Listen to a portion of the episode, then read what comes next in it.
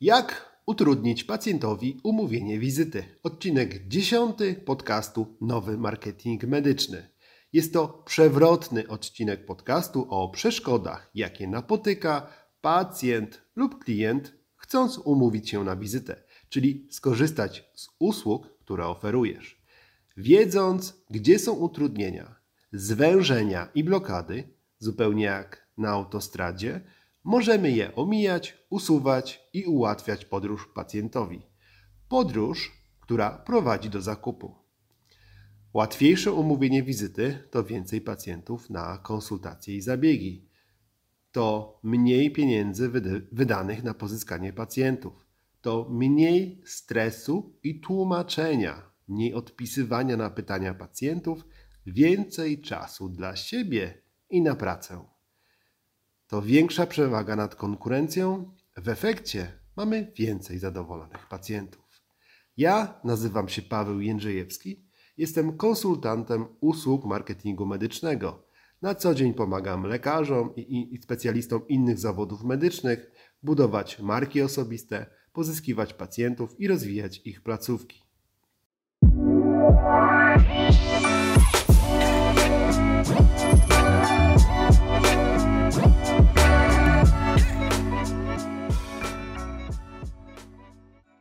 Niewiarygodne, jak łatwo i na ile sposobów można utrudnić zapisanie się na wizytę.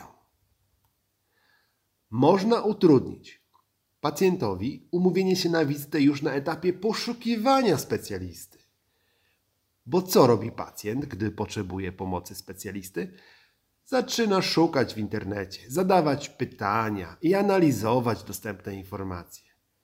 Brak informacji o lekarzu o specjaliście, o gabinecie i placówce w wyszukiwarce Google'a, to solidne utrudnienie. Możemy pozostawać w głębokim ukryciu i pilnować, aby w internecie nie znalazły się żadne informacje o nas. Nigdy nie uzupełniać swojego profilu na znanylekarz.pl. W miejscu pracy nie godzić się na publikację wizerunku, nie zakładać żadnych mediów społecznościowych, a praktykę zarejestrować na adres mieszkania, które wynajmujemy studentom i to nie studiują, studiującym medycynę. Przecież może się trafić jakiś pacjent. Co to pójdzie? Pod wskazany w CIDG adres, szukać pomocy specjalisty i będzie nam wystawał pod drzwiami prywatnego mieszkania. Być może kiedyś pod namową szwagra lub kolegi z pracy popełniłeś błąd lub popełniłaś ten błąd. Założyłaś stronę internetową lub profil na Facebooku. Ważne, aby usunąć. Jak nie można usunąć, to podać nieaktualny telefon, niewłaściwy adres e-mail, którego nie ma. Przy odrobinie szczęścia Twoja strona jest już tak przestarzała, że przy włączeniu jej na telefonie straszy jak koronawirus wiosną 2020 roku. Jak nie pracujesz u siebie, to pewnie w jakiejś placówce. Warto wybrać taką, która nie działa na NFZ, bo tam nie robi się nic, aby pozyskiwać pacjentów i budować markę osobistą specjalisty, bo nie ma takich powodów jest ogromna szansa, że nikt cię tam nie zapamięta, że nikt się o tobie nie dowie i nie będzie ci zawracać głowy. Jeżeli jednak to wszystko zawiedzie, to zastosuj takie oto utrudnienie. Niezrozumiała komunikacja. W niemożliwy do wytłumaczenia sposób. Jesteś posiadaczem strony internetowej, fanpage'a na Facebooku lub profilu na Instagramie. I co teraz? Czy wszystkie wysiłki poszły na marne i jednak pacjent umówi się do ciebie na konsultację? Otóż nie. Możesz pisać teksty na stronę, posty na Facebooka i wypowiadać się, jakby wszyscy ludzie w naszym kraju skończyli medycynę. Tylko określenia naukowe, medyczne i najlepiej po łacinie lub angielsku. Jak już znajdzie pacjent specjalistę jeżeli pacjent Ciebie odkryje, zdobędzie minimum potrzebnych informacji, aby zdecydować się na skorzystanie z Twoich usług, to wówczas możesz zastosować drugą serię utrudnień. Tylko rejestracja telefoniczna. Nie zgadzamy się na inną formę kontaktu niż telefon stacjonarny i to w wąskim przedziale czasowym. Doradzam, żeby były to godziny, w których większość z nas pracuje. Wówczas nie można swobodnie czekać na połączenie. Ćwiczyć cierpliwości, swoje wewnętrzne zen przy sygnale zajętości. Dlaczego?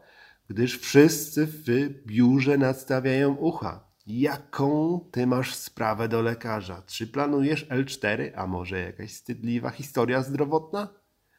To jest dobry sposób. Tylko rejestracja telefoniczna. Jeżeli rejestracja telefoniczna, to bez nagranej informacji, gdzie mogą się pacjenci zarejestrować online. Jak masz w placówce kilka numerów telefonicznych i zawsze ktoś odbiera, to nie wgrywaj tej wiadomości powitalnej z informacją, że jak nie odbieramy telefonu, to zarejestruj się online, no bo zadzwoni jakiś pacjent po godzinach albo przed godzinami pracy i usłyszy, że może się zarejestrować i co? I przepadło. W ten sposób płynnie przechodzimy do szalenie niebezpiecznego wynalazku, który niestety się przyjmuje do uwielbianej, uwielbianej przez pacjentów i klientów rejestracji online, tego kalendarza w internecie. Choć tam, toć tam, toć tam się można zarejestrować 24 godziny na dobę, 7 dni w tygodniu, w nocy i w święta. No nie ma ratunku, pacjent się umówi.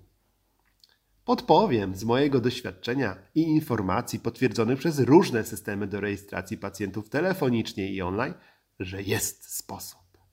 Pochyl ucho. Jest sposób, aby pacjenta zniechęcić. Drugim najczęstszym powodem nieumówienia wizyty w sytuacji, gdy pacjent się dodzwoni lub ma dostęp do rejestracji online, jest brak wolnego terminu na jutro. Piątym najczęstszym powodem nieumówienia wizyty jest brak wolnego terminu w okresie, w okresie tygodnia. Pacjenci nie chcą czekać. I to jest szansa na wybawienie. Nie dawać wolnych terminów. Brak terminów to jest to. To jest szansa na wybawienie. Nie dawać wolnych terminów. Bądźmy jak łódź podwodna. Zaszyjmy się w swoim gabinecie. Zanurzmy się w nim. Bądźmy obecni, jednak, jednak niewidoczni na horyzoncie. Nie proponujmy też żadnych alternatyw.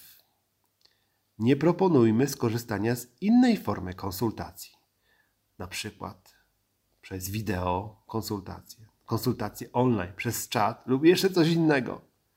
Po co tworzyć alternatywy? Jeszcze komuś się spodobają i skorzysta. Jak nas zmuszą do uzupełnienia grafika i kalendarza online w regularne, dostępne terminy w maksymalnie tygodniowych odstępach czasu, to mamy jeszcze szansę zniechęcić pacjenta. Możemy nie podać ceny. Jak podamy wysoką, to powiedzą, że jesteśmy luksusowi, drodzy i się umówią. Albo nie umówią się i będą marudzić, że drogo. Albo chcieć taniej. Niepodanie ceny to wyższy stopień umęczenia psychicznego. Chyba nikt nie chce wyjść na biedaka, którego nie stać na wizytę, bo ma za mało pieniędzy, bo nie wziął gotówki, a kartą płacić nie można. A najbliższy bankomat 3 km. Stąd. To mocne zbicie pewności, gdy nie wiemy, ile coś, czego potrzebujemy, kosztuje. Pewnie dlatego w sklepach jest ustawowy obowiązek informowania o cenach produktów.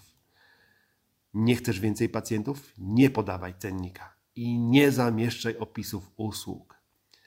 Pamiętasz, jak mówiłem o utrudnianiu komunikacji, o trudnym języku medycznym?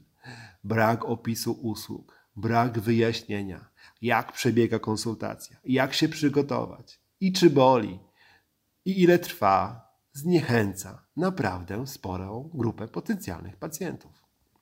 Pod żadnym pozorem nie zgadzaj się na płatności online, które pacjenci kochają bardzo, bo ułatwiają im życie.